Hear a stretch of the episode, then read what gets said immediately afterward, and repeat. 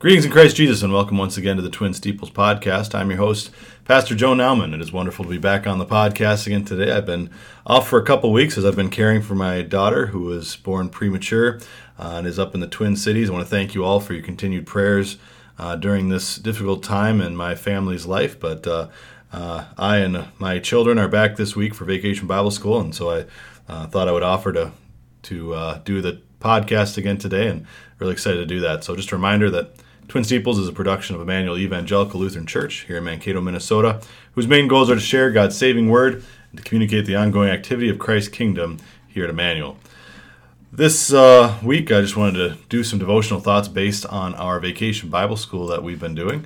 Uh, this week, our theme is Children of the Heavenly Father. And on the first day, we did a brief lesson on when Jesus blessed the little children. Of course, you remember how these mothers were bringing their children to Jesus, and the disciples uh, rebuked them and said Jesus was too busy and too important to have time for them. And Jesus rebuked the disciples then in turn and told them, "Let the little children come to me, for of such is the children, for of such is the kingdom of God."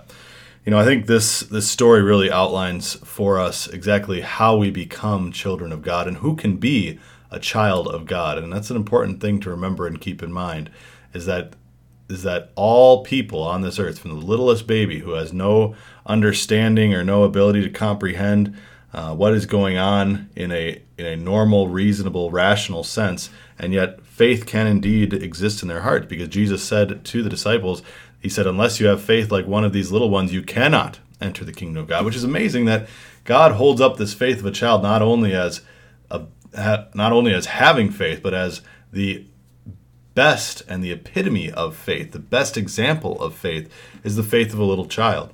You know, I have little kids, and, and when I when they have questions or they, they need answers, they, they come to me, and I will give them an answer, and they, they trust my answer implicitly. Um, my kids are at an age almost now getting out of it, but where if I told them the sky was green and the grass was blue, they would just believe me. Of course, as they get older, and you see this especially as you get into the preteen and teenage years, they start questioning everything that you say, and that's where your reason and your ration and rationality and your ability to, to think starts to develop more and more. But it's that faith of a little child that hears God's word and trusts in it completely and implicitly. That's the faith that Jesus holds up as the highest example of faith. And so our verse for that, for our first day of the week there was, "He who believes and is baptized will be saved," from Mark chapter sixteen, verse sixteen. And that's how we become children of God, is by believing and by being baptized. And that belief, we know, comes through the working of the Holy Spirit, through the Word of God in the hearts of believers. And, of course, working through the sacrament of holy baptism as well, faith is created in the heart of a child. Uh, I recently, when my, my daughter Adelaide Hope Nauman was born, at twenty-three weeks and three days, I, I immediately baptized her, and it was it was neat to be able to do that. It's not something I, I ever hoped to do in my life, and yet this little baby who could barely cry and who weighed one pound seven ounces, I was able to to baptize her, and with the the Word of God present, faith was created in her heart. It's purely a miracle, because this little baby could not understand what was happening, could not see Uh, the baptism taking place, could not understand the words that were being spoken. And yet we know that through the word, uh, through holy baptism, faith was created in that little child's heart, and that she now trusts in Jesus as her Savior. And just as she could recognize her mother's voice and my voice, and it's obvious that she does now when we come to her bedside, she's she she perks up, and she, she you can see that she's her eyes will open. You can see that she recognizes her mother and my, my voice. How much more so do we recognize our Heavenly Father's voice?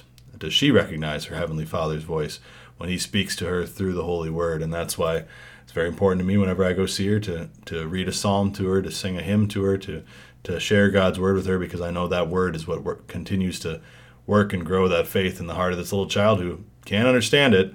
But again, that Word works uh, works miracles. And that's what Vacation Bible School is all about too, is these little children who may not comprehend every point their teacher is trying to make and may not understand every nuance of the stories that we're talking about, and yet the Word of God works. The Word is the power.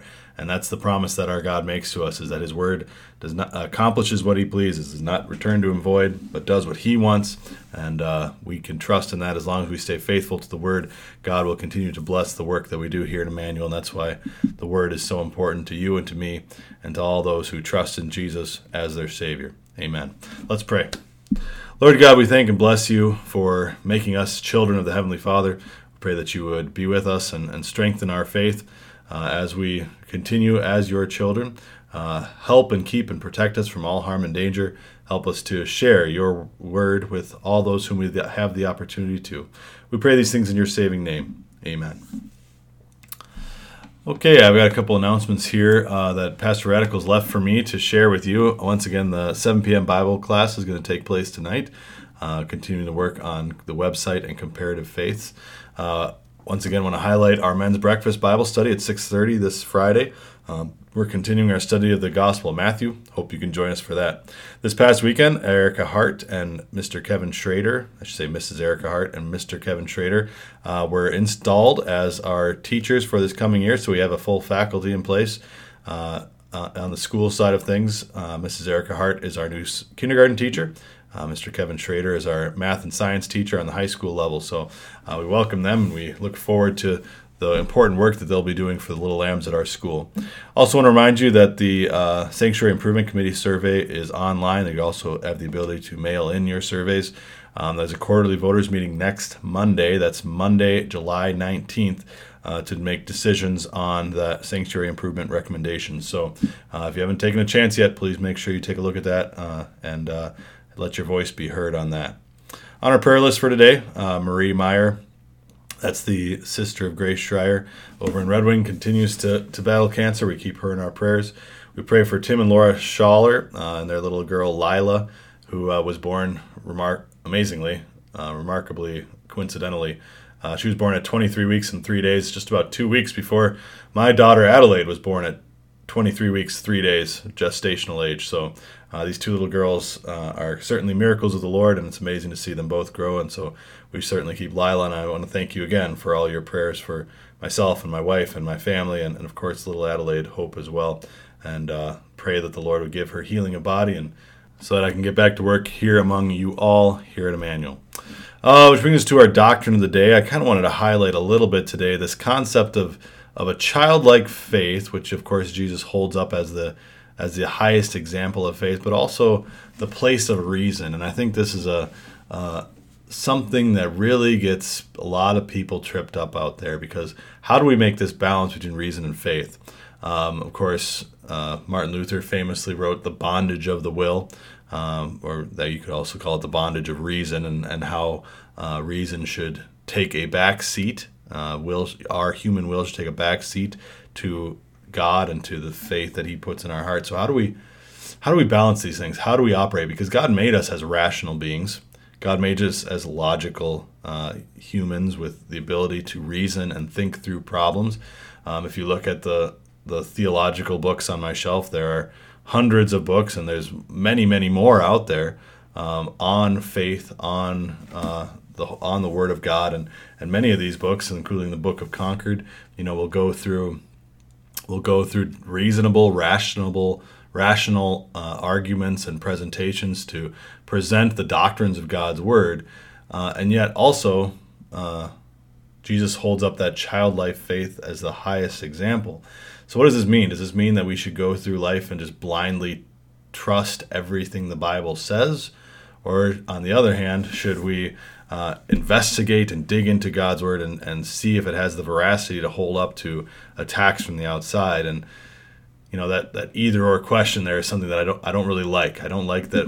I don't think we should simply say it's one or the other. I think it certainly is a combination of two. Two things can be true at once. One thing is that yes, Jesus does want us to have a childlike faith, to trust and implicitly uh, uh, have faith in the words that He gives to us in His Word. And yet also, God's Word does hold up.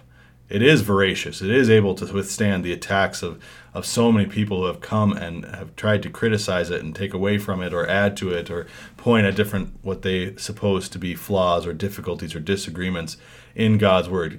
And and, and this is an important thing for us to, to keep in mind as Christians, because God's Word is reasonable. God's word is rational. It makes sense. And if you go from the beginning to the end, you can see it has like one coherent, common theme. And that theme is God is going to send a savior to take away your sins. And, you know, through the Old Testament, they were looking forward to that uh, that person coming. And then in the New Testament, that person was revealed in the person of Jesus Christ. And, you know, as reasonable creatures, we can see how God shaped and moved the, the course of time and history in order to bring about Christ at the perfect time and the perfect place to take away our sins. And we can we can use our logic to think of things like, here's a very simple one. Uh, John three sixteen tells us, "For God so loved the world." Well, logically, I can say God loves the whole world. I'm part of the world. Therefore, God loves me. That's objective justification, is that God loves all people, desires all people to be saved. That's a reasonable thing. And yet, it's only by faith that that reasonable thing can come into my heart and can move and change me into from a, a child, a follower of Satan, to a child and follower of God. And yet so easily and so often, reason can go too far and take control uh, and, and go beyond what God's word even says. And you see this in that same example of objective justification, where some people will look at that and say, well, reasonably, rationally, why would Jesus bother to die for the sins of people that he knows are going to go to hell anyway?